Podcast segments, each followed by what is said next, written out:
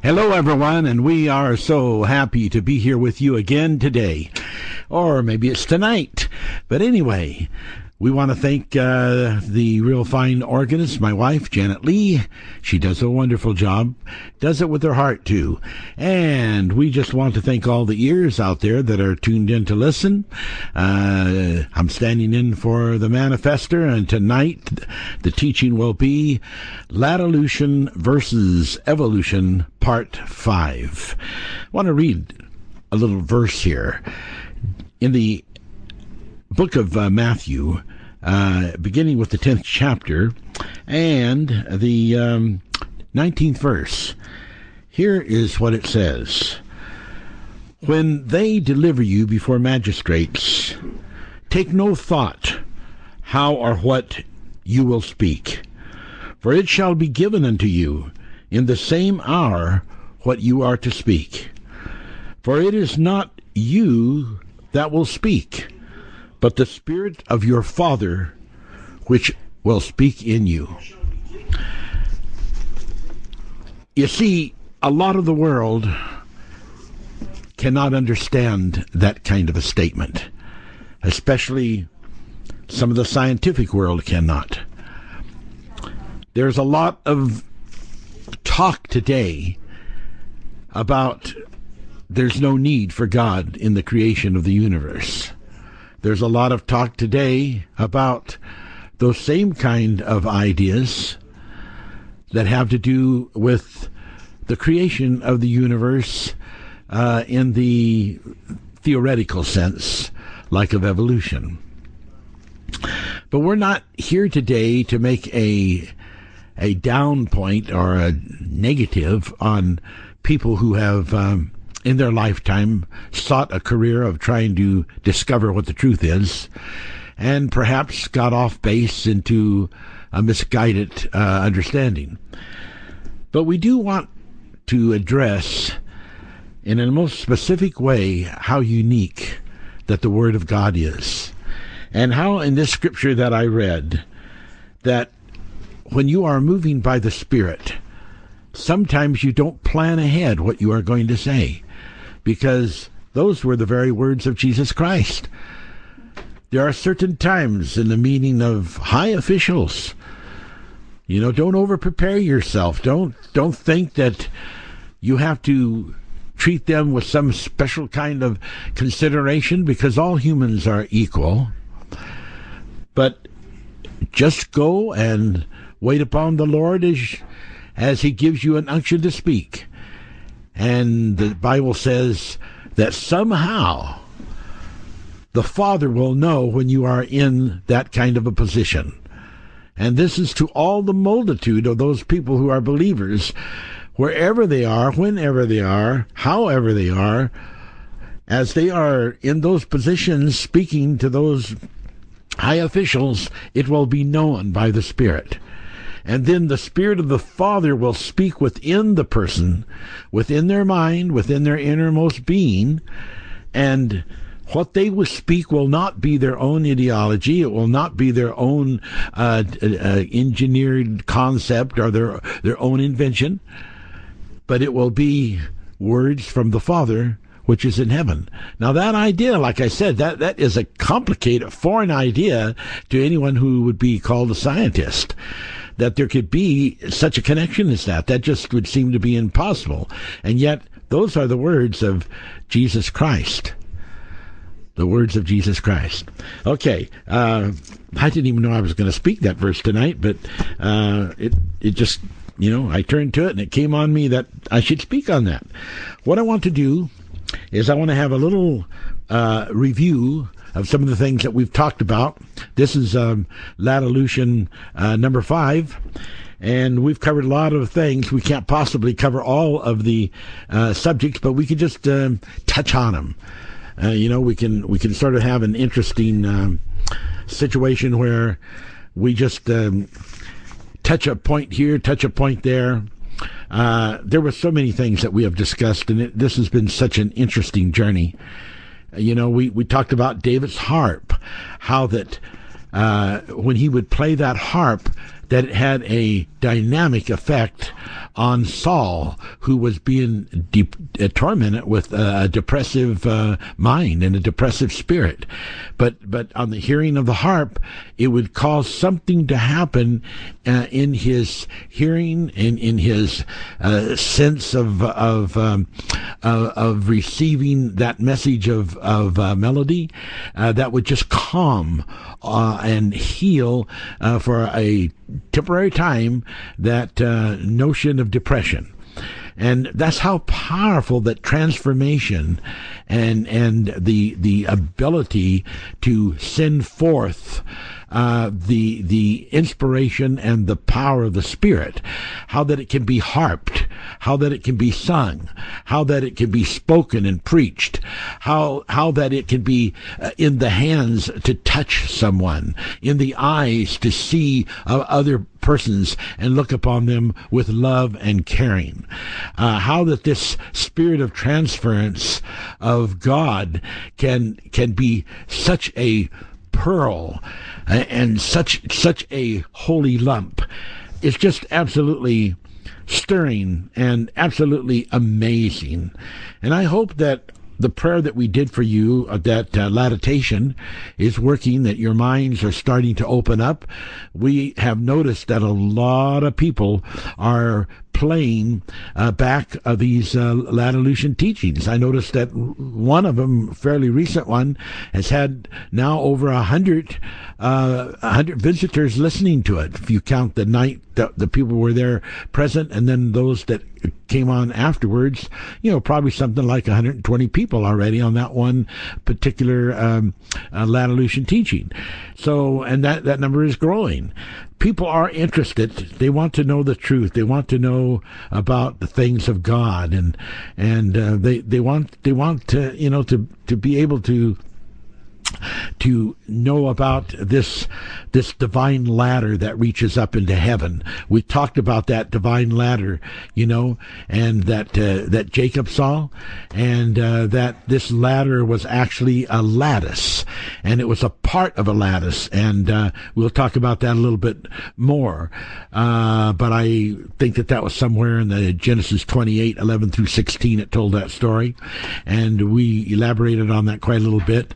Then later we talked about how that um, uh, from that experience that he received, which was like a, a city Bethel, a city of God, uh, a a place that he said was just just awesome and and uh, almost scary. It was so divine that he received uh, instructions about these rods and how to uh, code them uh, by cutting them a certain way and how to put them in the water troughs and how that that had a genetic change upon the the, the sheep uh, and how that the particular trees that he cut those rods from were of the nature uh, that they provided uh, a certain kind of scent uh, that w- that endorsed uh, the whole uh, idea of breeding, and and it uh, allured the the uh, sheep to be right there close to where you know that that scent was, and we went into more detail on that. But those things are very very interesting. No, no questions at all. Ladilution, you know, that that is about you know, um, everything that comes forth in creation and emerges into creation. There are things that can affect that ladilution. Time, uh, angelic interferences, other types of interferences. Uh, interferences not necessarily uh, being evil, but meaning uh, affecting that ladilution. And so that tells us a little something about Ladilution. It's not something that is dead set, concreted. Uh, it has um, the flexibility uh, of of being able to um, to to uh, deal with in various kinds of treatments. So it is a it is an exciting uh, thing. But I, w- when we talked about this ladder of Jacob, you know, uh, it can be understood as an atomic lattice, an atomic ladder, uh, because the term ladder is actually part of an optical phonon, uh, which is a is a ladder lattice of of atoms and sometimes of a special kind of atoms, ions. And um, when we get into the revelation, how that um, you know uh, uh, there is energy that exists between every two atoms, and uh, the the ability to expand uh, energy between the atoms is definitely possible uh, as an electrical force, and that can uh, multiply uh, until it uh, reaches uh, infinity. It goes beyond numbers, and we talked about that and and how that you know there are. Uh, harmonic uh, chairs, so to speak, or, or a harmonic chain uh, of atoms. And these crossbars of the lattice, they represent uh, vibrations and, and wavelengths, and uh, some of them are in a position that they are in still motion. Uh, then others are in a position where they are they are moving. Um, but uh, we we recognize that there is a possibility of even arbitrary uh, vibrational motion that can be generated uh, within the the framework of those lattice uh, possibilities uh, and of the va- vibrations and and the wavelengths, uh, so that they can become a superposition over normal modes. So that normal modes are not a 100% guarantee of, of a of a an uh, ultimate uh, repetitive uh, situation. Uh, and then there are all the different kinds of spins of the different kinds of particles, spins uh, that that spin uh, one direction or an opposite direction, down spins, up spins, uh, propagating uh, uh atomic waves, uh, you know, uh, in in a sense of of releasing a message a particular way.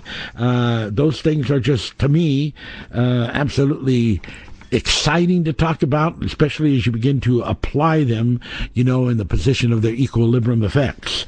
So it's it's neat that there are, you know, there are spiritual effects.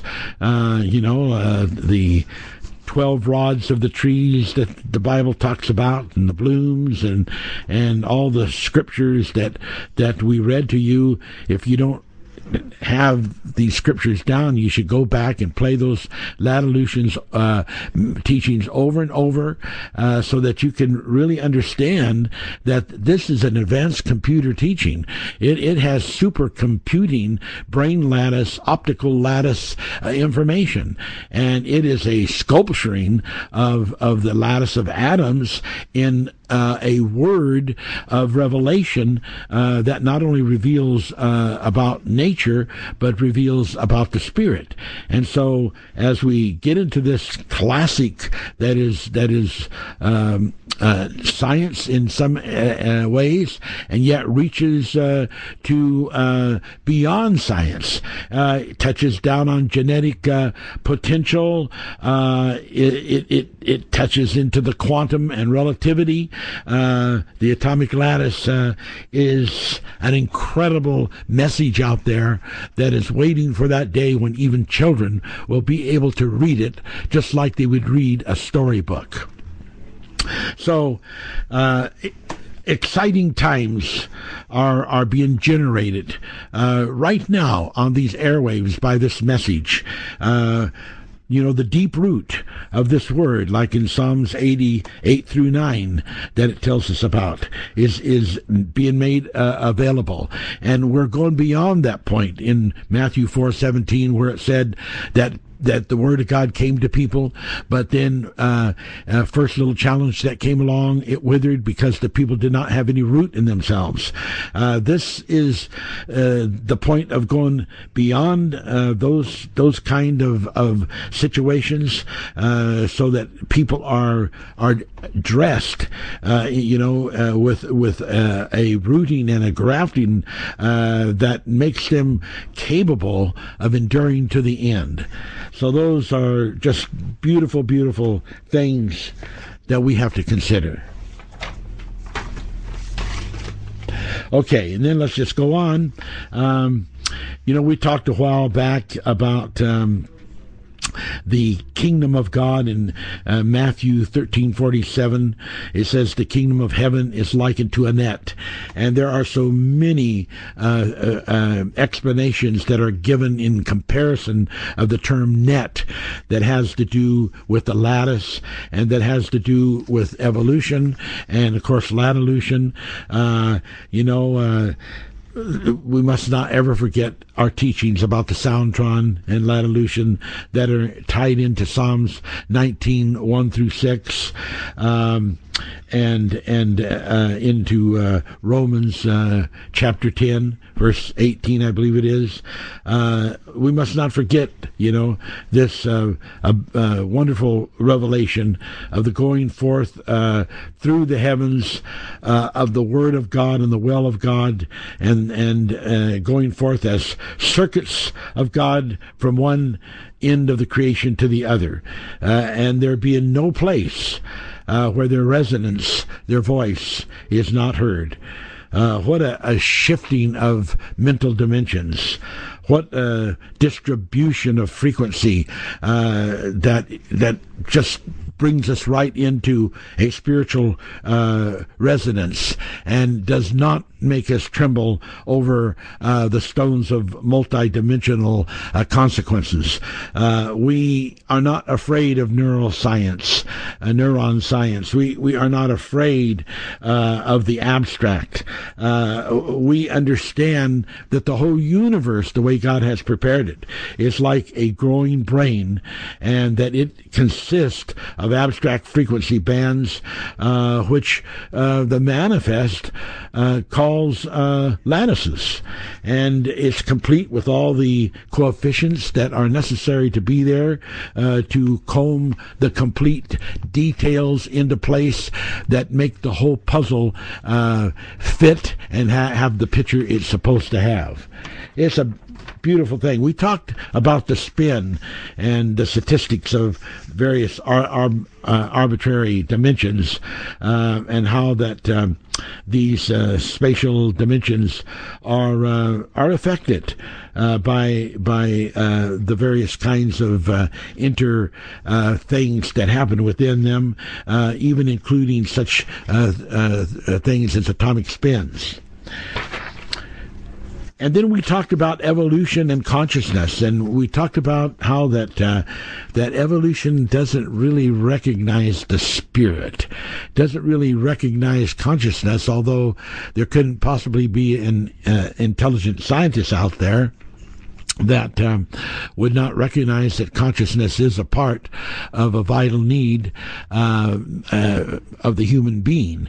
Uh, but I, I, suppose a lot of them, in their uh, evolutional concept, would just resolve that it, it is a natural product of evolution, and uh, those things would just come forth. But they don't connect it then to what the purpose of it is, and and and to how evolution plays a part in the real of its creation. So um, it is not just uh, two plus two equal four as uh, refers to evolution. There are a lot of numbers, statistics, and and and uh, information data that uh, we you know would want to know uh, to further uh, be able to uh, have the full understanding of all the meanings of evolution. Uh, mortals, you know, they have a consciousness, and as I uh, read to you before or discussed with you before, it, it, it is the high spark of emerging awareness.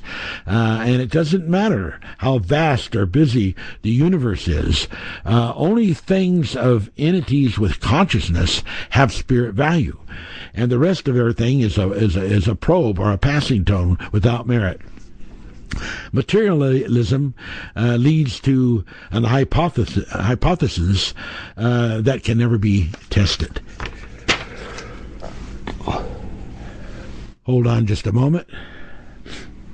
I'm trying to sneeze, but I guess I didn't quite do it that time. All right. So there are prerequisites of evolution.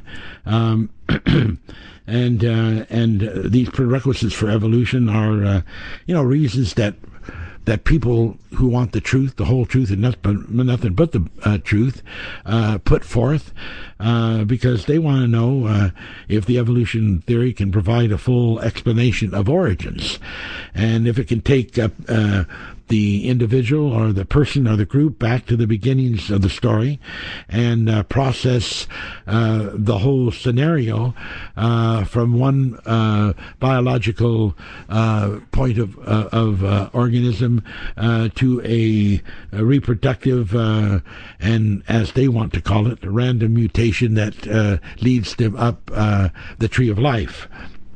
Um, uh, we understand there are many marks of intelligent design in the laws of the universe, and uh, the various physical constants, such as the weak force, the strong force, they have to have specific values in order for life to be possible, and they do.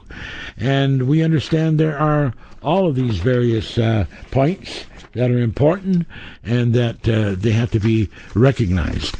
I think that sometimes people that call themselves Christians don't realize just how valuable and how important it is to be on top of things.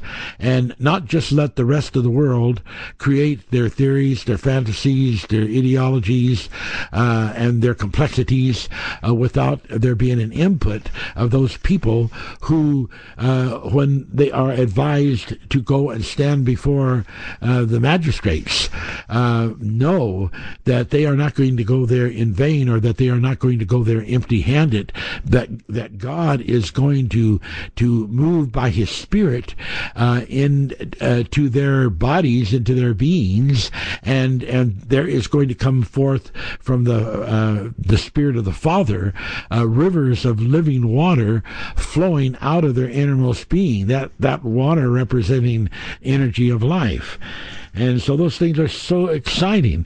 Uh, you know, we we understand that that, that uh, that uh, you know evol- evolution um, uh, theorize, theory, uh, mixed theories on how some things come to be, but it really doesn't explain why, other than the proposition of randomness, and and that gets to be pretty boring and pretty un, uh, not uh, explicable uh, in the fullest sense that has meaning uh, to the to the mortal person.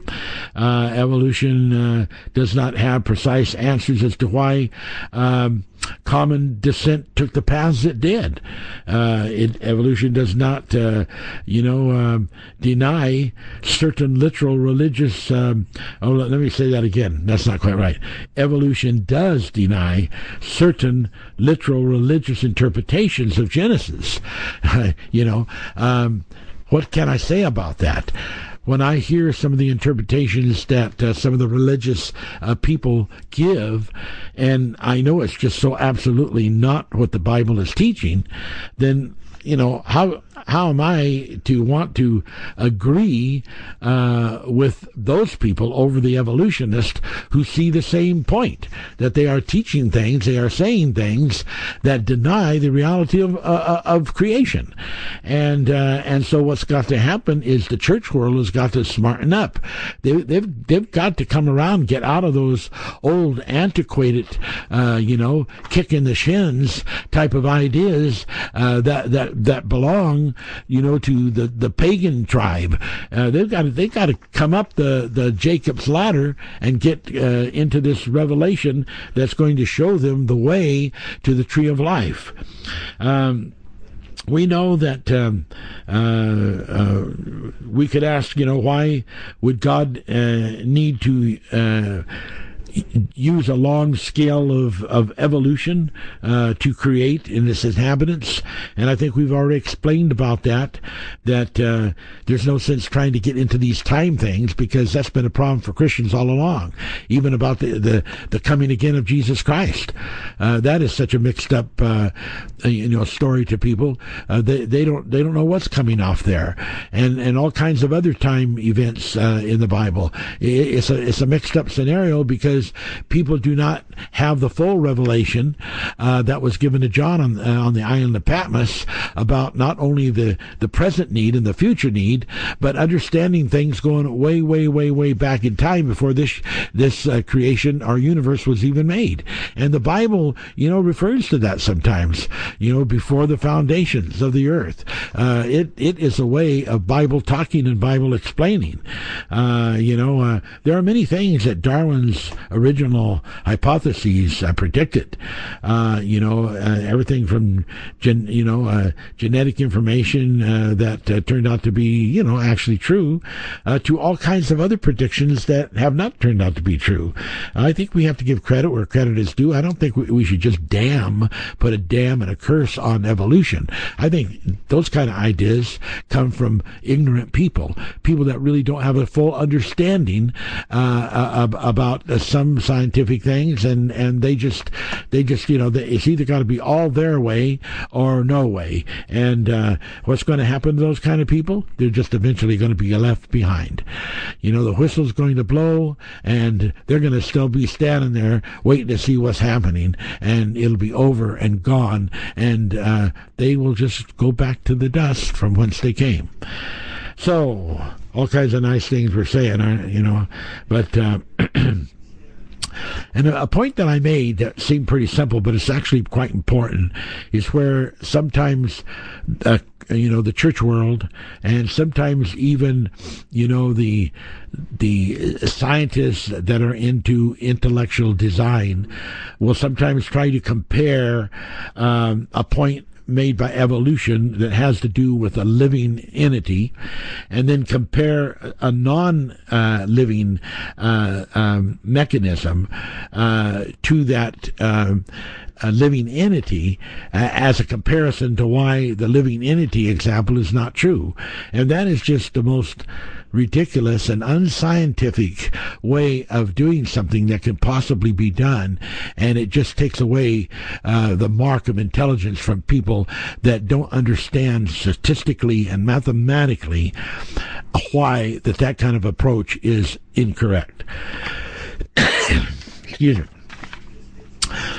So it's a big thing with the you know, with with the evolution. They're big into random uh, mutations, and that's their main line of presentation for the cause of life. And I want to I want to tell you, I want to tell you this, dear friends stick close to this uh, to this message today because I have some extremely valuable and interesting things you will want to learn. You will want to hear. They're going to be very interesting. I want to get this review out of the way first, and we'll get into some of those things.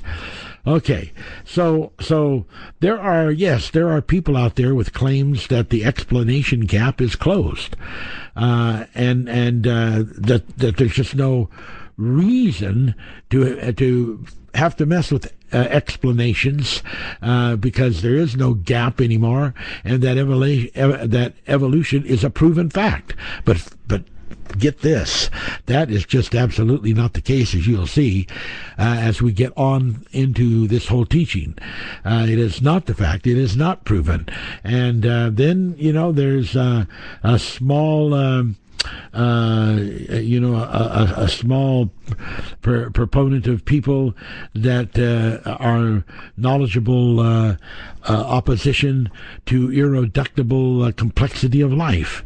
And, uh, you know, I don't know if they know what they're talking about or not.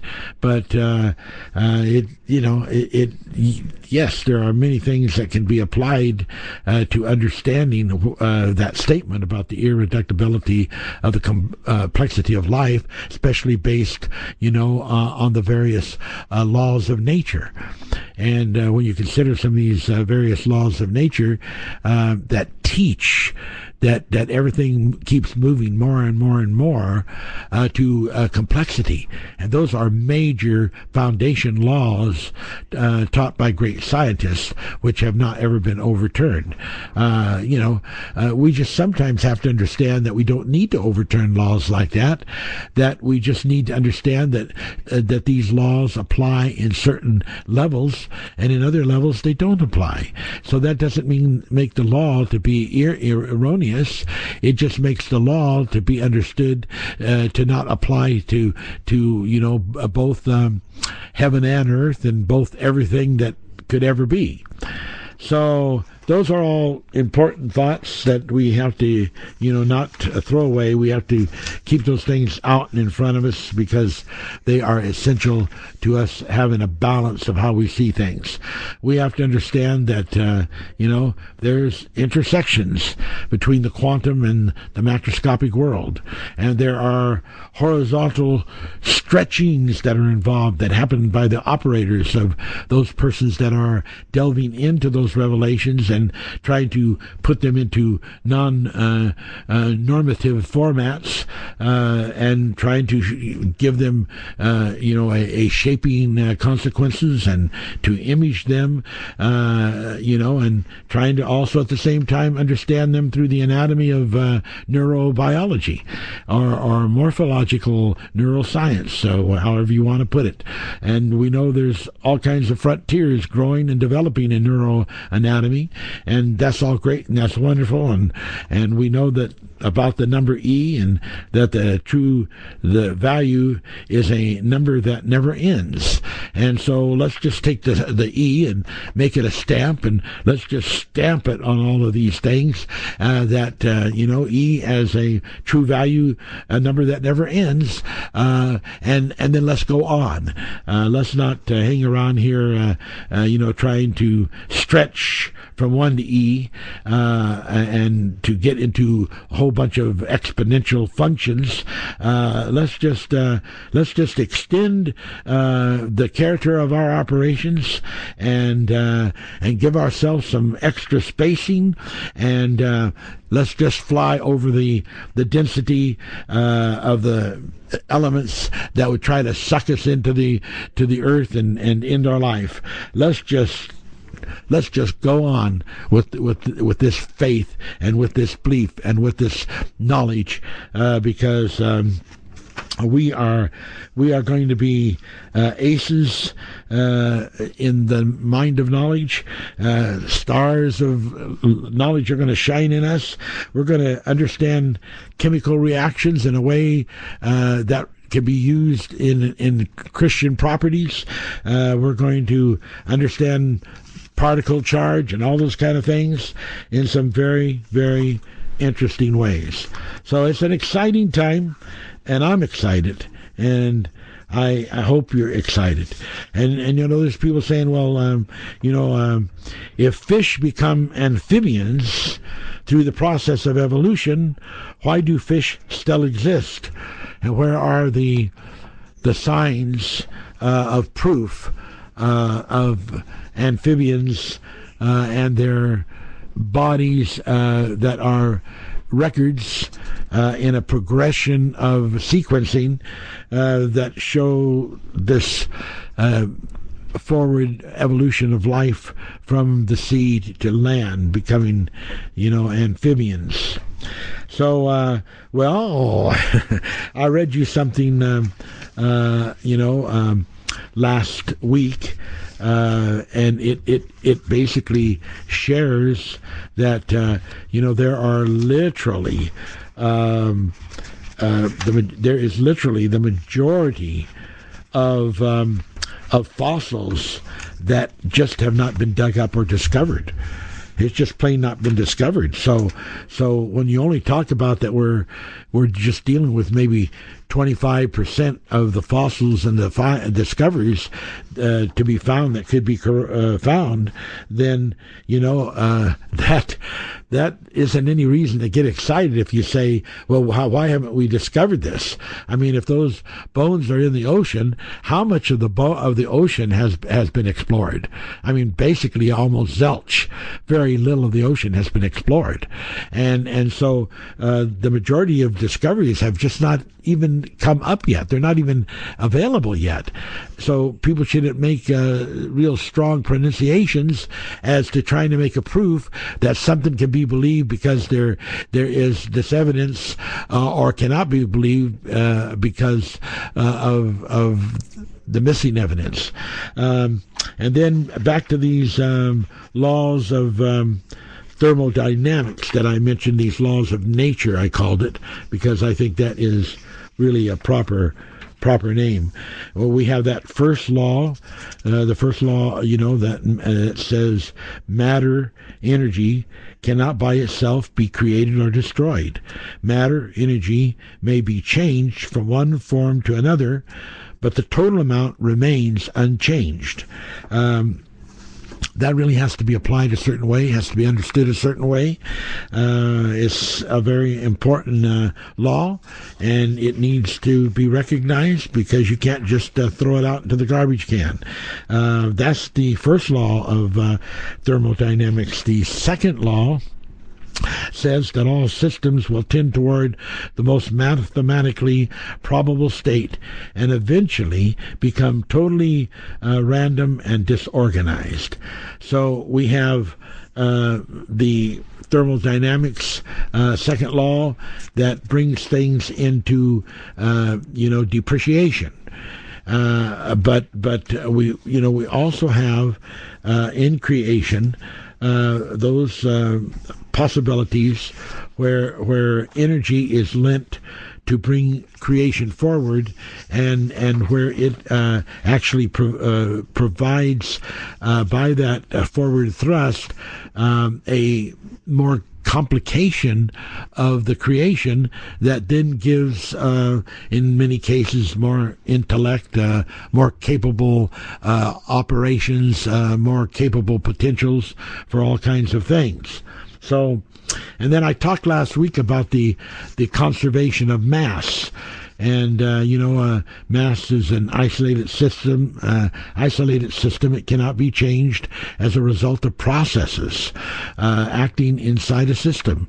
Uh, a similar statement is that uh, mass cannot be created or destroyed, although it may be rearranged in space and changed into different types of particles.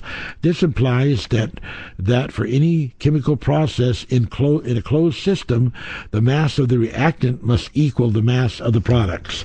Uh, well, I must have your head spinning out there getting into this kind of stuff, and I don't really mean to do that. But uh, you know, uh, I don't want to take you back into alchemy either. Uh, I don't want to see you sitting around on the ground trying to trying to use some uh, some some kind of um, uh, juice or something to make gold out of. Uh, so anyway, uh, let's just uh, let's just keep on going on because uh, this this message you know, is is a principal message, and it has a principal application uh, to those people who want to overcome. And and and when we look at these various laws, uh, and we say, well, how do they apply? Um, you know, w- we have to understand that there is uh, a physical level where they apply, uh, but that, that they don't necessarily uh, uh apply uh, to a spirit level. Now, I don't say spiritual because uh, that is different from being a spirit, a spirit level. A spirit level can be spiritual. Uh, but but uh, there is a difference between spirit and spiritual, and I like to just use the word spirit, which is which is the contra for for physical, and and when we understand that. Um, that uh, you know these laws you know are really giving us quite a revelation uh, how uh, of of infinity uh, even in the physical even in the physical universe how that matter is really never destroyed. And and so when we have taught this revelation in um, uh, from the Bible about all of the cosmos all of the stars are going to be rolled together as a scroll and they're going to be ultimately uh, in this scroll compressed compressed into a, a very deep and uh, knit density, uh, you know, like a cosmic egg type of density, and that um, that then after eons of eons of eons of eons of eternities, uh, there will come a time the angels will be sent uh, forth again from the first domain, and uh, and they will begin to create the the happenings that will be necessary to happen to cause the uh, um, the uh, expansion of that density will happen, and that's another big teaching. I'm not going to try to get into that tonight. But uh, then a new universe will be born, and and but the same energy that was there uh, will be used again. Uh, and so it's it's you know it's like when God creates something, it's almost impossible to destroy something that God created, and that's has a beauty to it because God is such a energy of perfection and eternalness. So there's many different things we could talk about that regard the transformation of substances and how that the first and second laws, you know, um, uh, you know, of thermodynamics uh, apply, and the laws of conservation apply, laws of entropy apply. But um, uh, I really need to take you to a book for that. Just get a book, and so I can you know, take all those individual things and and stretch them out for a finite type of um, explanation in an exhausting type of way. Uh, that's not for today. We've got a lot of important things to cover.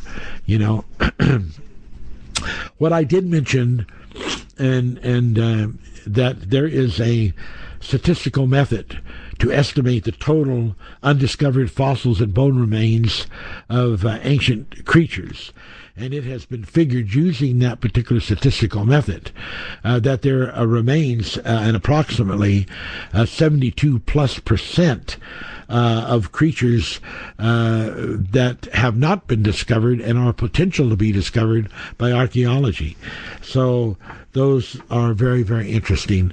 They're they're very interesting.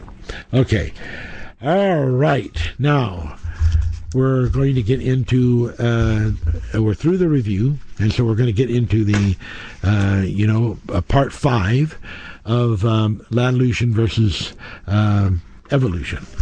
And um, what we what we want to get into and this is super interesting you know is that recently in a recent court, court case, there was a challenge, a challenge of uh, basically intellectual design against evolution via the Dover Area School District. And this was heard in the United States federal courts. And it was basically a school that was not wanting to allow evolution to be taught in its school, wanted it to only teach, uh, you know, intelligent design. That uh, you know is the what they considered to be the God method. So it was brought before the federal court, and sadly, the um, intelligent design scientist uh, that went up against the evolution uh, uh, evolution scientists, uh, they lost, and the evolution won. And and uh, I think it is extremely important to discuss what went wrong there, why uh, the intelligent design people lost, which was the basically the general church philosophy lost, and the evolutionists won. I know there will be people say, well, that was nothing but the forces of darkness, and and uh, it it was unfair, and but but actually, you know, there's more to it than that because there are some really general reasons why they lost, and I want to talk about that. Um, okay, number one, the general church philosophy poses uh, that the making of the universe, including all the making of the stars and everything that is in the entire universe and on Earth, uh, only goes back to approximately 6,000 years and uh, and uh, and that includes right up to date. So basically, the beginning, you know, uh, was uh, approximated uh, to to happen, you know, roughly four thousand years ago BC, as far as some of the main Earth creations. So uh, I think that. Um, that based on uh, that that concept is based on an interpretation of the 24 hour day uh, given in Genesis, uh, are interpreted to be given in Genesis, uh, chapter one, verses five through thirty-one, and uh, and uh, they they they used used that, and then it also goes on to uh, chapter two, uh, verses one through three, which is basically the seven days of creation, and they call those seven days of creation each you know each day like being a twenty four hour period. Um, with that kind of teaching, the Christian, so-called Christian world will never come into the reality of truth uh, about the creation, because that is just absolutely incorrect and wrong and not Bible, and and it's misconstrued.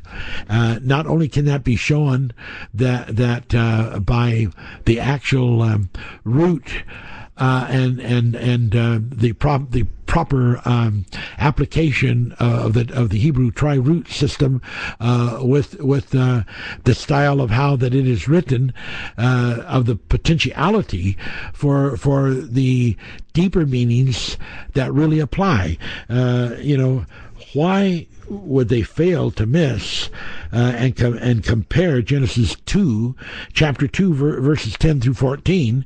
That makes it very very clear that a day is not a twenty four hour period, but a but a um, you know it, it represents it represents uh, uh, an absolutely um, whole situation of age. It's an age, a generation age. Uh, some of these ideas are are so um, you know I, I, don't want to be cruel to you, but they're stupid. They're absolutely stupid. And when you begin to read what happened in that day, you got you got uh, you know trees blooming, and in one day they're having their fruit, and the fruit is ripe. That does not happen in a natural scenario.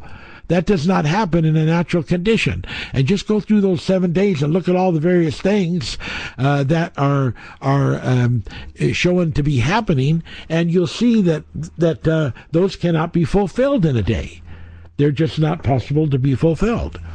And and so so uh, right at at the start, uh, there is something that is being uh, uh, put into that that perspective that does not uh, uh, allude, does not apply to a regular 24 hour day.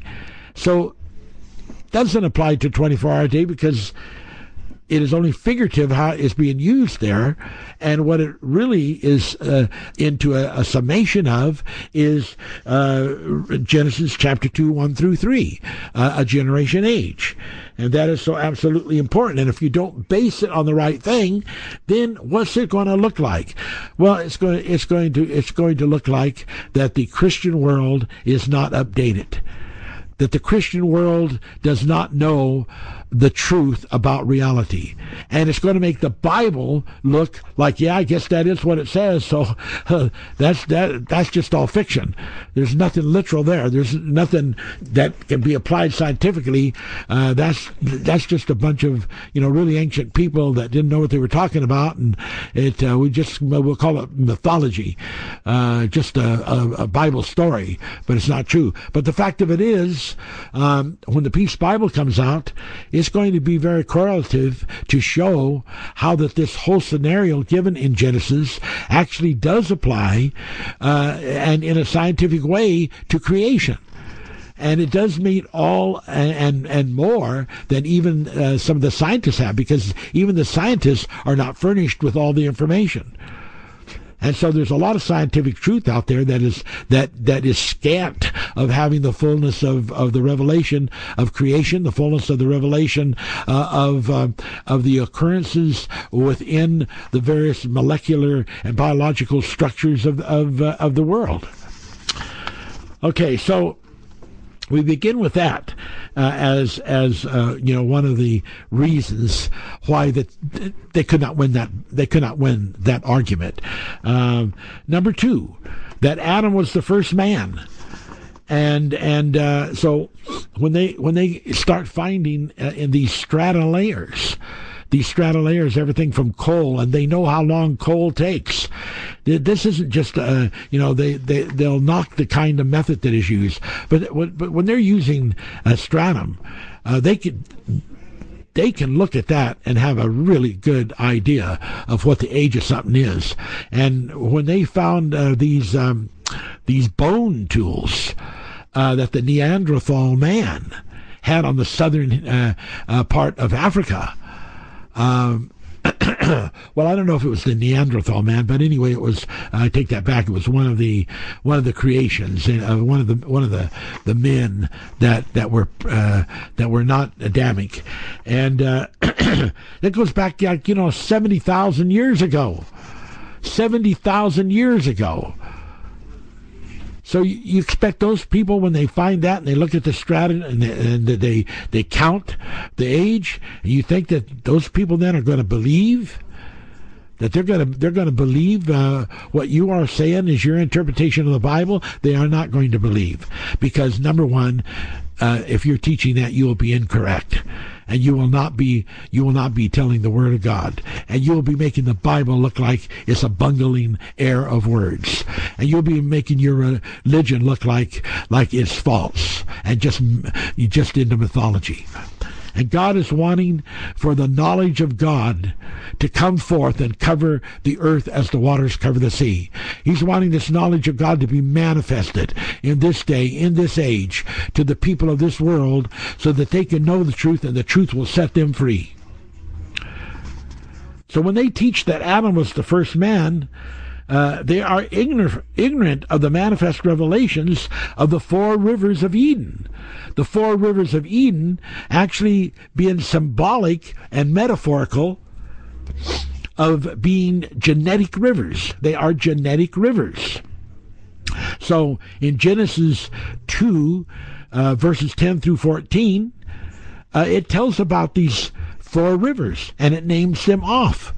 And then if you want Bible proof, here's just one. There are dozens and dozens of scriptures that that that use the term waters or rivers to explain uh, human beings, the, uh, mortals. Uh, that, that they they that literally stands for it. And you can see in Isaiah eight seven through eight that it it calls Assyria, uh, you know, a, a river of waters and that it, that it it is going over the land, and it is this river of waters, so that. Uh, and, and, in Revelations uh, 17, uh, when the um, question is being asked, you know, you know what what is this woman sitting on the water? You know, it said, well, the the uh, the revelation to this, the interpretation of that is that that um, you know the the the, the waters represent um, multitudes, people, nations, and tongues. And there, there's an interpretation of water and rivers by by an angel, saying that this is what it represents.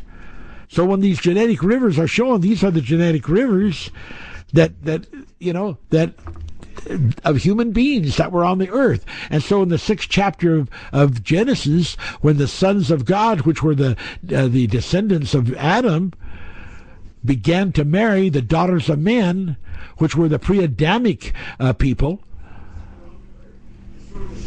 that's when God decided he had to bring an end to civilization as it was known, because it was going to destroy the whole soul plan because the, the children of the sons of God have souls, not soul, small letter uh, S, as in soul meaning the physical body, but capital S as in soul, meaning that inherent inherent right uh, that is something in, that is implied or that is is uh, uh, benevolently bestowed by God to a person. And so when they don't have this information, then what happens? They go out and they find these discoveries. They've got all kinds of them. They can prove the dates. And then what what do, what do the church world say? What do the intelligent design world say? Well, they aren't positive that they're reading the age and the dates right. And you know what? That doesn't go in a factual court because there's people that that can check out facts. People with forensic minds. But the manifest has taught this. The manifest teaches this, and it makes all the difference in being able to understand what the what parts of evolu- uh, evolution are true, what parts of evolution are not true. Number number three, the failure of the Christian world and the, you know, the, the, the these um, scientists uh, that are into the intelligent d- design theories. Uh, the failure of them to understand or to to have been uh, um, given the opportunity to understand. Uh, John, uh, uh, the seer, uh, revelation of that which was, that which is, and that which is to come, because the world is basically wrapped up in only understanding that according to the first chapter of, of Revelations and the last chapter of Revelations, that the book of Revelation is a is a prophecy but they, they are only understanding that as as being uh, uh, given by a, by a prophet, and a prophet is limited to the present time and future time. But the seer revelation of the Old Testament people clearly, if you read it carefully, shows that there is the potential not only in a seer to know the present and the and the and the future, but to also know the past. So throughout the book of Revelation, this goes over and over again. That which was, that which is, and that which is to come. And so it's, it's the Word of God trying to tell people the big picture is what you have to see, have to know. There's things that belong, the Bible says, to your glory, that that that that were uh, that existed before the foundations of this world, and those truths and those knowledge, that knowledge belongs to your glory be, be, belongs to you. And when you don't have that knowledge, you are limited and you are short uh, uh, uh, you are short-sighted of these truths that if you had them your eyes would be open so that has a big effect on people not being able to understand the thing about the universe, not being able to understand, you know, the revelation uh, of of Laodicean and and and some of the things even of evolution, uh, and then uh, number four, uh, disinformation, uh, information that's being put out by people that don't know what they're talking about and and they they're given uh, information uh, more to prove their point, and so they're using things they know they they don't really know for sure, but they're using that, and it becomes disinformation, and creates a failure of knowing what the Bible really teaches especially the counter sides of the physical and spirit relationships. Need to know just how those things do apply, and and it's very important uh, as uh, understanding them uh, in those relationships as they apply scientifically and spiritually. All right, we'll just move on here. Now, let's talk about evolution just a little bit. You know, evolution really is based on two applications uh, microevolution, which has to do with the variation of things, variation potentials, and uh, macroevolution, which has to do with big changes that are just sort of major things that happen. And then uh, there's, uh, you know, uh, there's this evolution proposes that on rare occasions, a mutation in a DNA improves a creature's ability to survive. Because you see, generally, when you think of mutation, you think of something that has gone wrong in the body, detrimental then to the body, uh, a cell, a, a, a genome, uh, something happens that is, you know, a transfiguration of a negative and and and uh, that doesn't uh, you know have the the um, the quality of, of uh, enhancing the life, but more or less reducing it.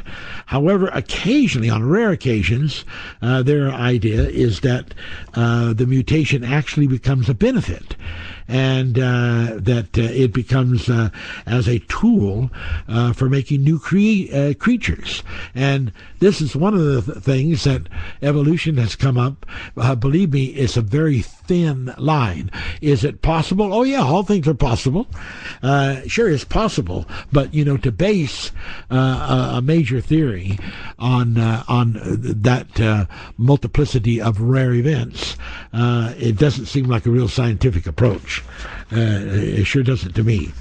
And then, you know, um, we could go on. Uh, uh, we'll throw in some, you know, some other things here. Uh, you know, like um, the major major, um, uh, you know, like like a, a, concern. Okay, a concern to the long term evolution of life. Uh, this is even something that uh, some of the, uh, the, the, the, the evolutionists have. Uh, that major transitions in biological evolution show the same pattern of sudden emergence of diverse forms at a new level of complexity. There are different cases, like in the Cambrian uh, episode, uh, and we'll talk about that a little later, where there was a sudden impact of a tremendous, just incredible amount of of uh, of new life and new creatures that that just from far from almost from nowhere. Just they suddenly appeared, uh, and that these these uh, sudden major transitions in biological evolution uh, that have this pattern of sudden emergence, and that the, there's many diverse forms, uh, and they're they're at a new level of complexity, is that that doesn't that doesn't work well uh, because of of their rapid their rapidity uh, of of appearance and it doesn't work well uh, with the features of evolution.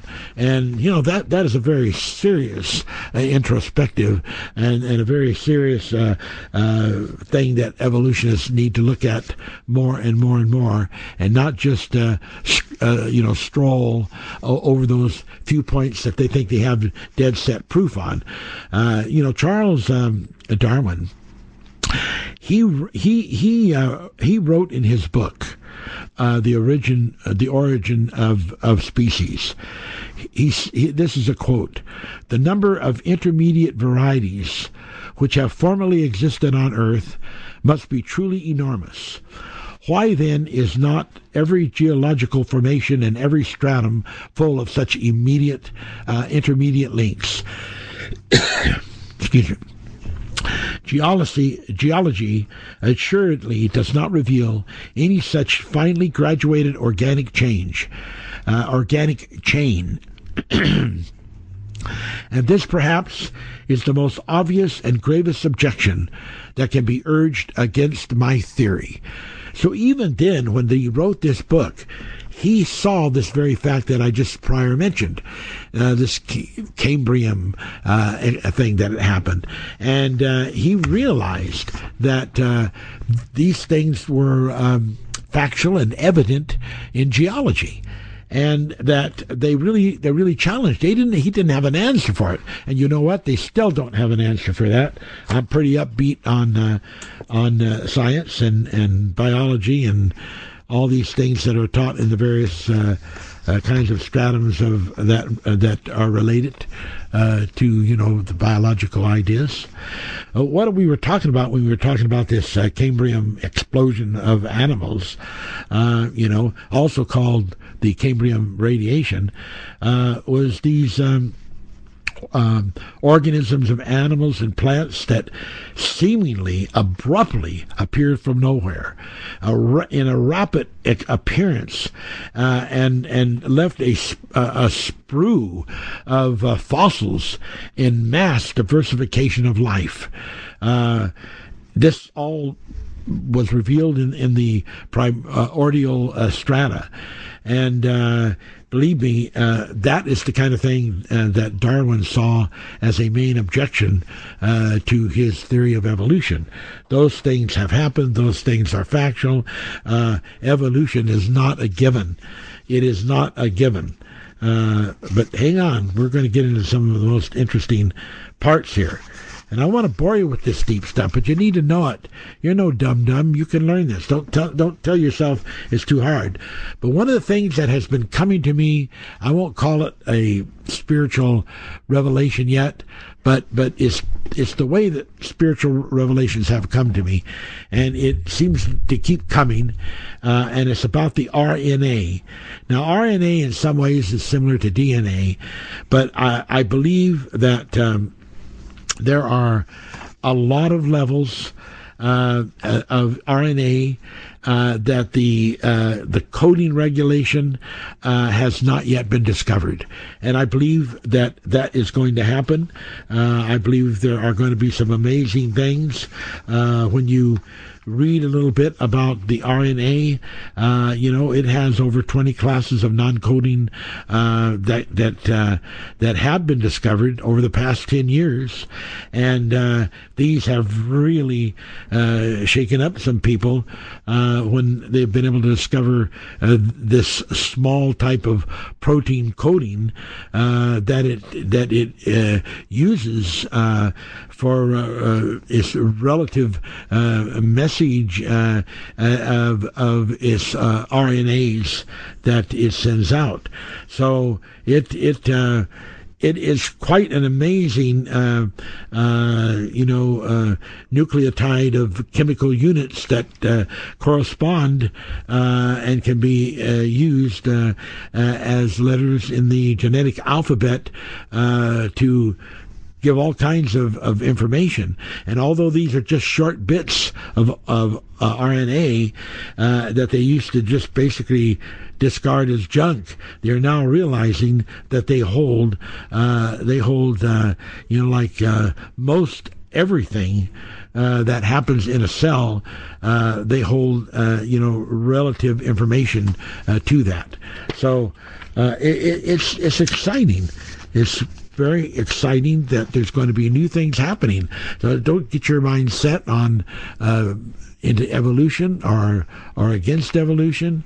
Uh, just get your mind set on the knowledge of God is going to cover the earth as the waters cover the sea. You know, a new theory is is rising. Uh, you know, uh, and uh, and uh, it, it's about that life may have have begun with the appearance of of uh, the first uh, RNA molecule. Uh, just another theory, another idea, but you know it doesn't hurt, you know, to to uh, uh, ever so often have scrambled eggs for a dish.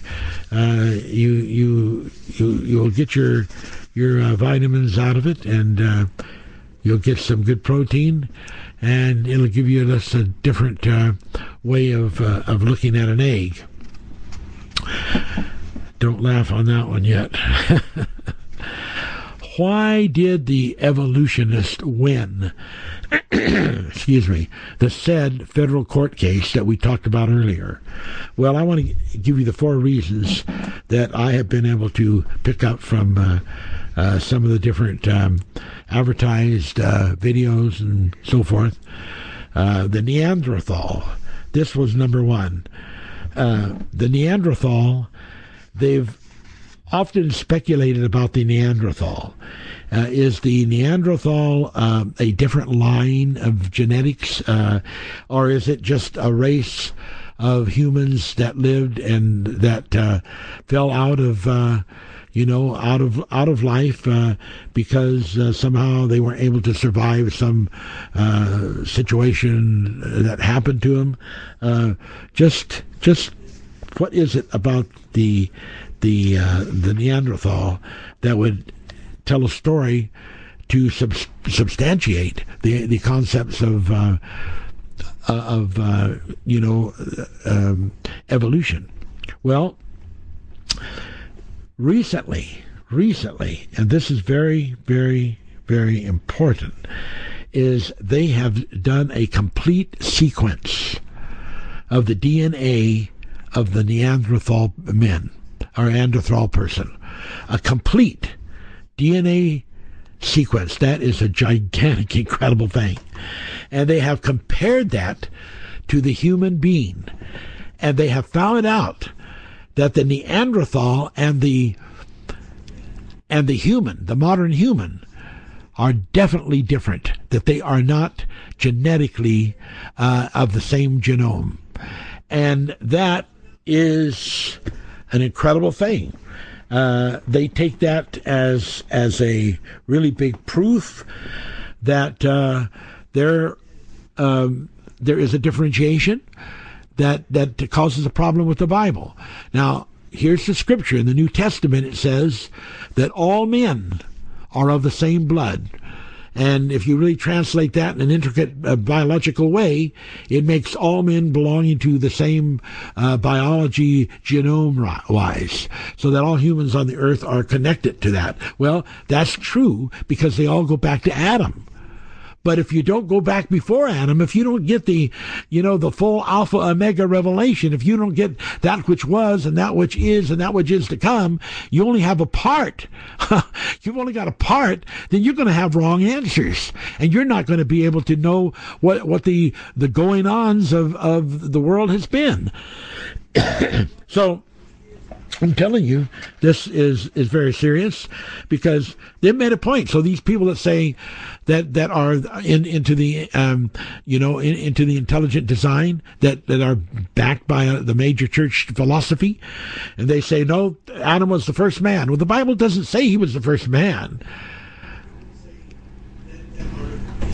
The Bible doesn't say that. You, you, know, if you in the way that you are interpreting it, because the Bible says the Bible says that he was first man as Adam, as Jesus was the second man.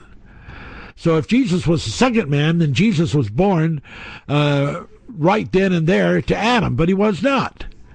So now we understand it as being an application, as having a particular meaning. And what that meaning was is that he was the first man with a soul, capital S. First man with a soul, made him a son of God.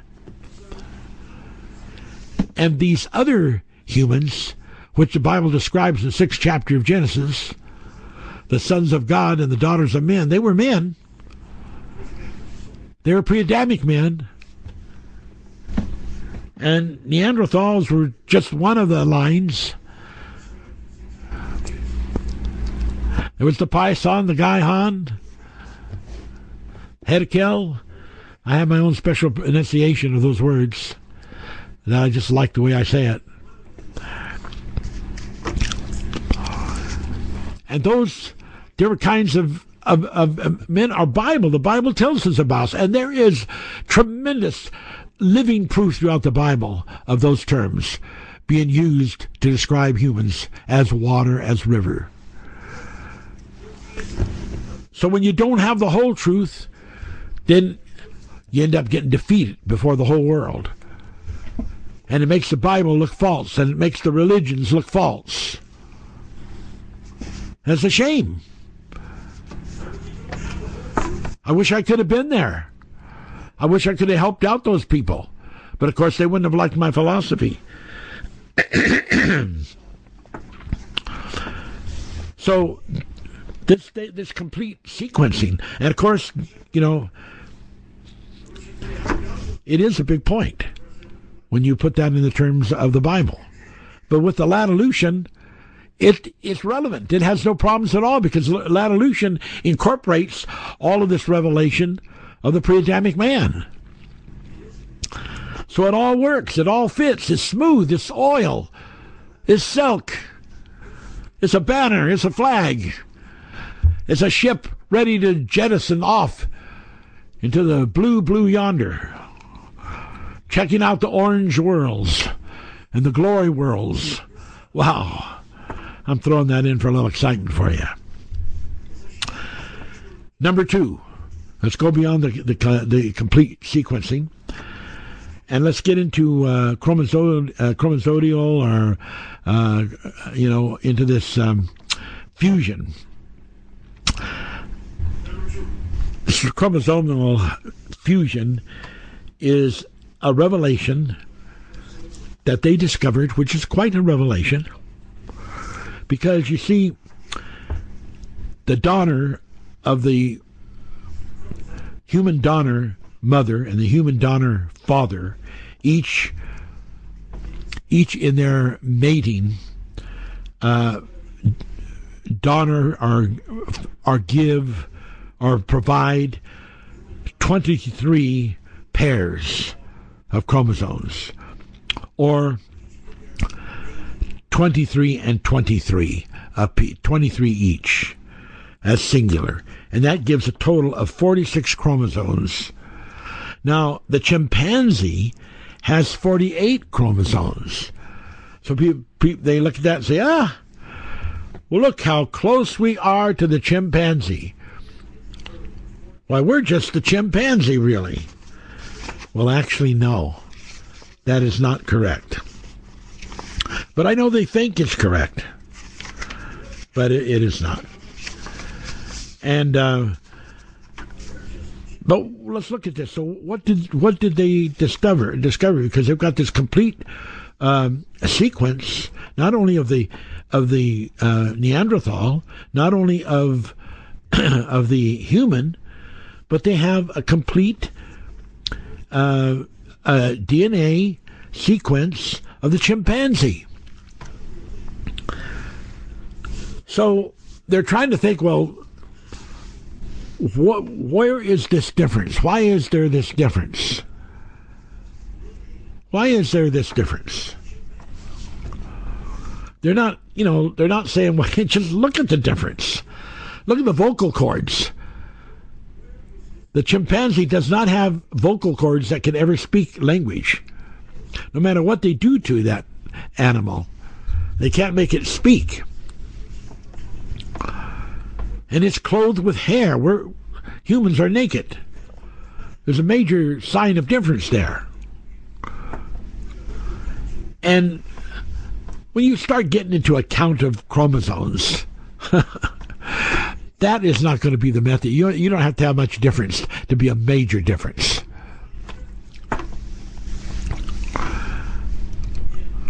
But what they discovered that sure enough, there was a fusion on the human chromosomes on chromosome 2.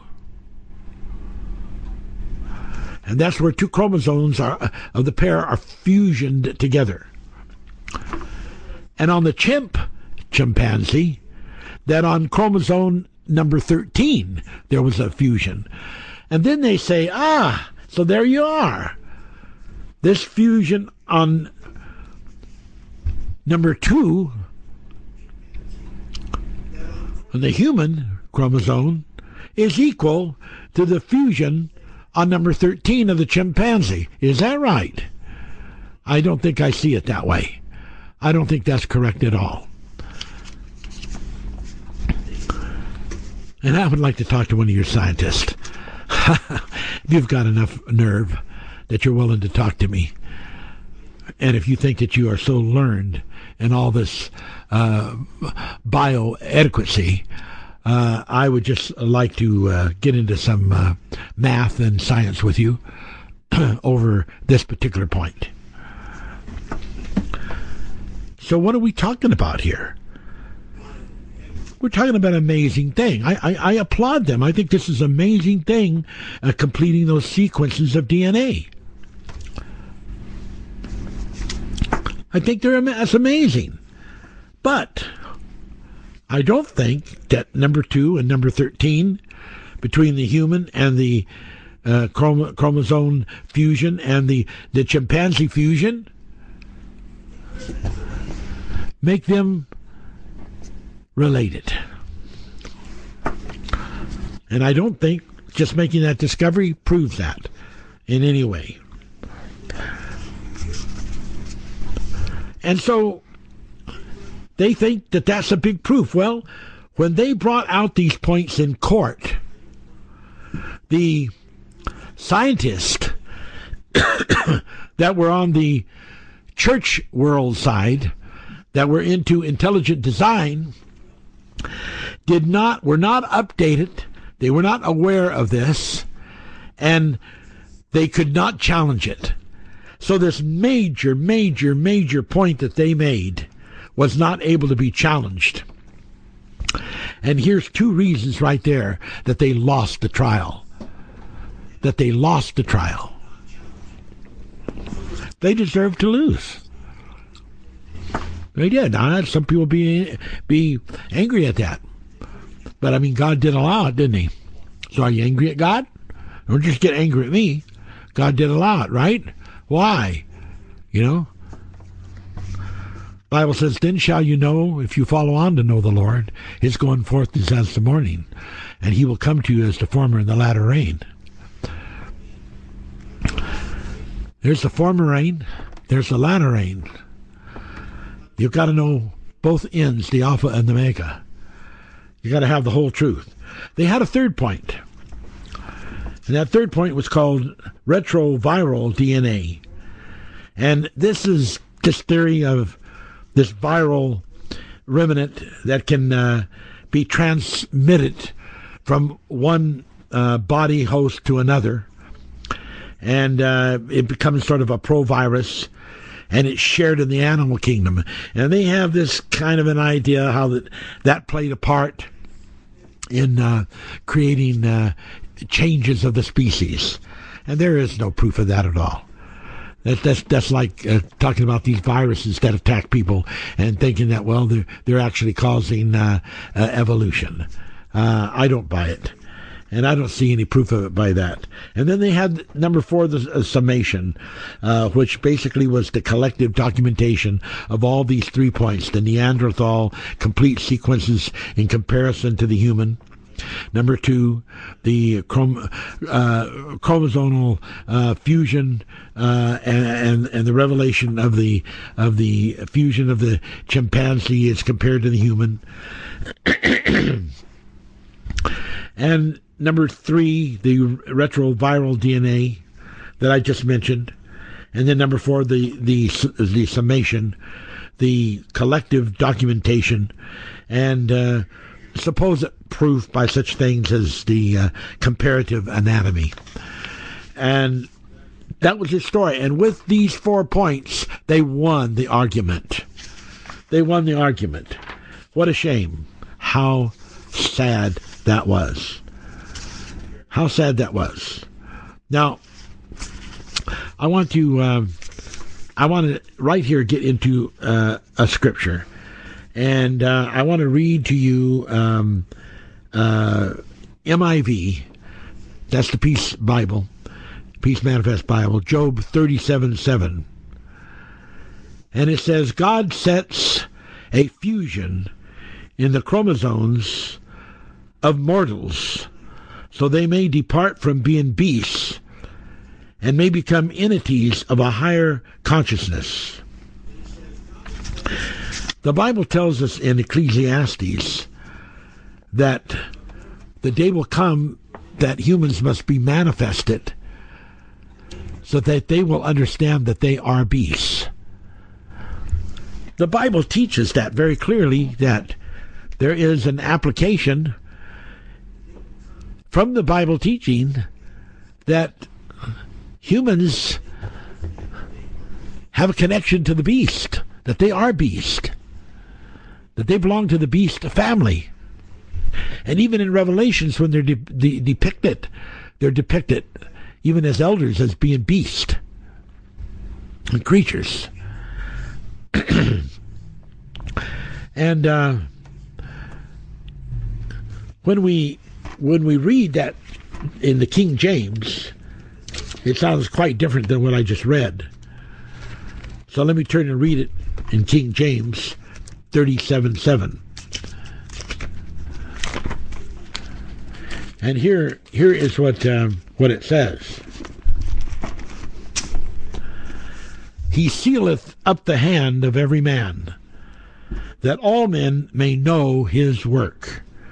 Now, this whole scripture here in chapter 37 is really in, in attendance uh, to the voice of God speaking in in signs and codes that the human ear cannot know or interpret. So when it says in verse 2, hear attentively the noise of his voice. And the reason you have to hear it attentively is because that noise is not understood. But once the mind is opened with that attention that you're going to give to it by the Spirit, you can begin to understand what the noise is saying. So sometimes in the scripture, you can have a verse and it's basically a noise. You read it, you think, yeah, well, you know, that's that's all right, but it's actually a noise. But when when that is opened up, he sealeth up the up the hand of every man. This is something that happens in every human being. Every human being happens. Well, when you look up the word hand, oh, are there some interesting scriptures on that? You know? And when you get into this thing about he sealeth, if you if I don't have time to look to it, but if you get to Job 41 verses 15 through 17 and verse 23. Job 41 verses 15 through 17 and verse 23 is talking about the Leviathan and it's talking about its scales, and it goes through this whole, uh, you know, um, this whole discussion about how these, how it is sealed up, and and how that it, you know, it, it is made to stick together so that no air can even get in between it. So that we can see then that the word being used, seal to seal, is something that is very much aligned with the meaning of the word uh, seal. That the word seal means this very kind of thing, like we're talking about infusion, like the fusion of the of the chromosomes, so that the seal, as if you read in Job 41, 15 through 17 and verse 23, the use of that interpretation of seal is that very kind of fusion type of thing. So you can you know you can get into uh, other explanations of the word. Uh, I suppose we should actually read a few of them. Second Chronicles um, thirty twelve. Second Chronicles thirty twelve. Let's just let's just see what that has to say, because there's really some interesting interesting articles here, and uh, we don't we don't want to miss it. Um, it says also in Judah the hand of God was given uh, was to give them one heart to do the commandments of the king and of the princes by the word of the Lord. And this hand revelation went deep. It went deep into an understanding that it would hold some hold some kind of information that would have an effect of the people getting one mind uh, and and uh, having the the one one mind to do uh, the disciplines that was needed to be done, which was the intent by the word of the Lord. Now that is a very strong position as a an understanding in, in a different kind of way of what uh, what the hand can mean. Now let's look at um, let's go and let's look at um, Psalms 95. Let's just read that that scripture, and we're talking Psalms 95, and we're looking at verses three through four. Psalms 95 verses three through four. Okay, and uh, here's what it says. In his hand are the deep places of the earth. The strength of the hills is his also. In his hand are the deep places of the earth. Wow. The revelations of everything that has to do with every human are held within the context of the symbolic use that is being used metaphorically of the word hand. And the sealing is all tied into that. Wow. And if you look up the Hebrew word for hand from that scripture in Job 37 7, it's it it is interpreted in the from the Hebrew to to to uh, English meaning our parts, our parts. That's that's from the word hand. Hebrew yah, yad. And Strong's Hebrew Dictionary Concordance will give you this information I'm telling you. And it includes the words me and you It's about you. This hand represents something of the deep parts about you, about me. And it's for every person. And what is there that is more about the person than their very chromosomes that make up the genes of what they were, what they are? Wow. And, and, let me read this one again here in, in Psalms 95. In his hand are the deep places of the earth. Wow. Now let's look at um, let's look at Isaiah 11:15. Isaiah 11:15.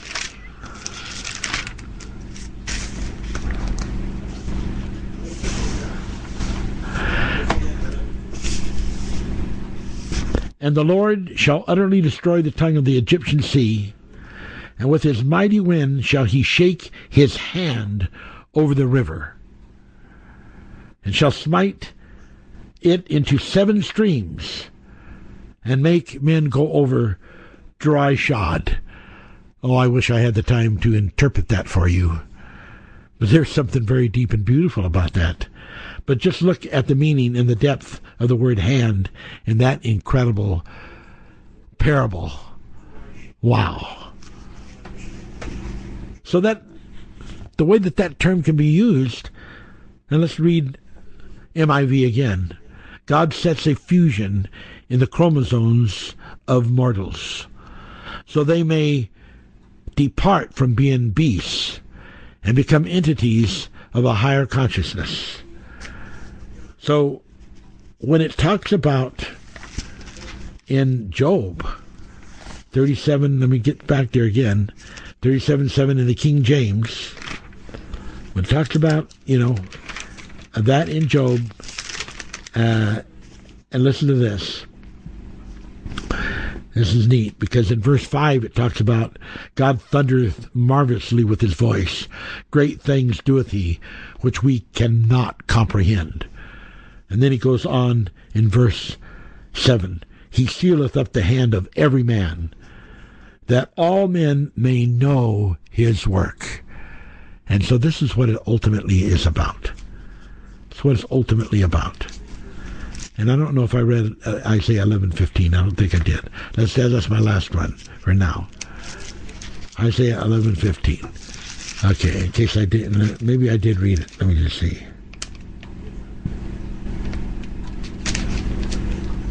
Yeah, I did. I read that one to you.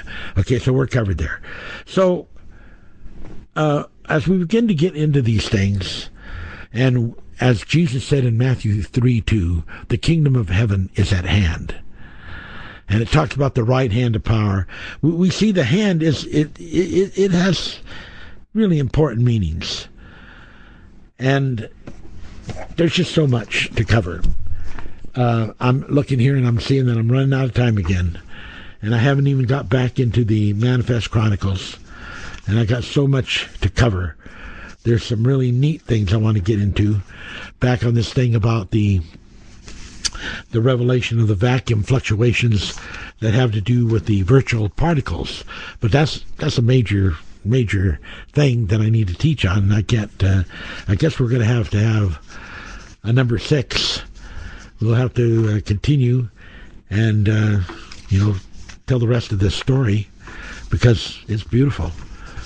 And we, we can we can really bring out some of this incredible stuff, and people are really getting into these teachings and uh, I'm going to see when we get through it all to provide some kind of a right end where people that might have questions could do that when we're through with the whole series. But uh, it's an exciting time. So we will uh, bring this part to a close, and we want to get into the um, our Gentile and go through that part of it because there's some really important things that need to be uh, gone through with Gentile. And uh, I just thank you. I thank you for listening. If you stuck with me and listened to this whole thing, I, I thank you for that. Uh, today, what I want to work on is I want to work on pain.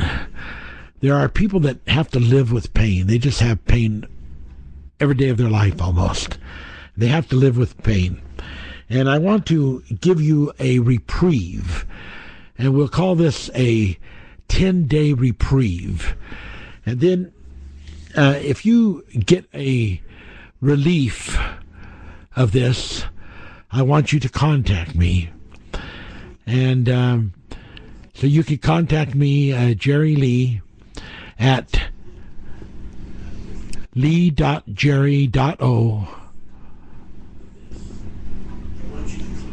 at themanifester.com.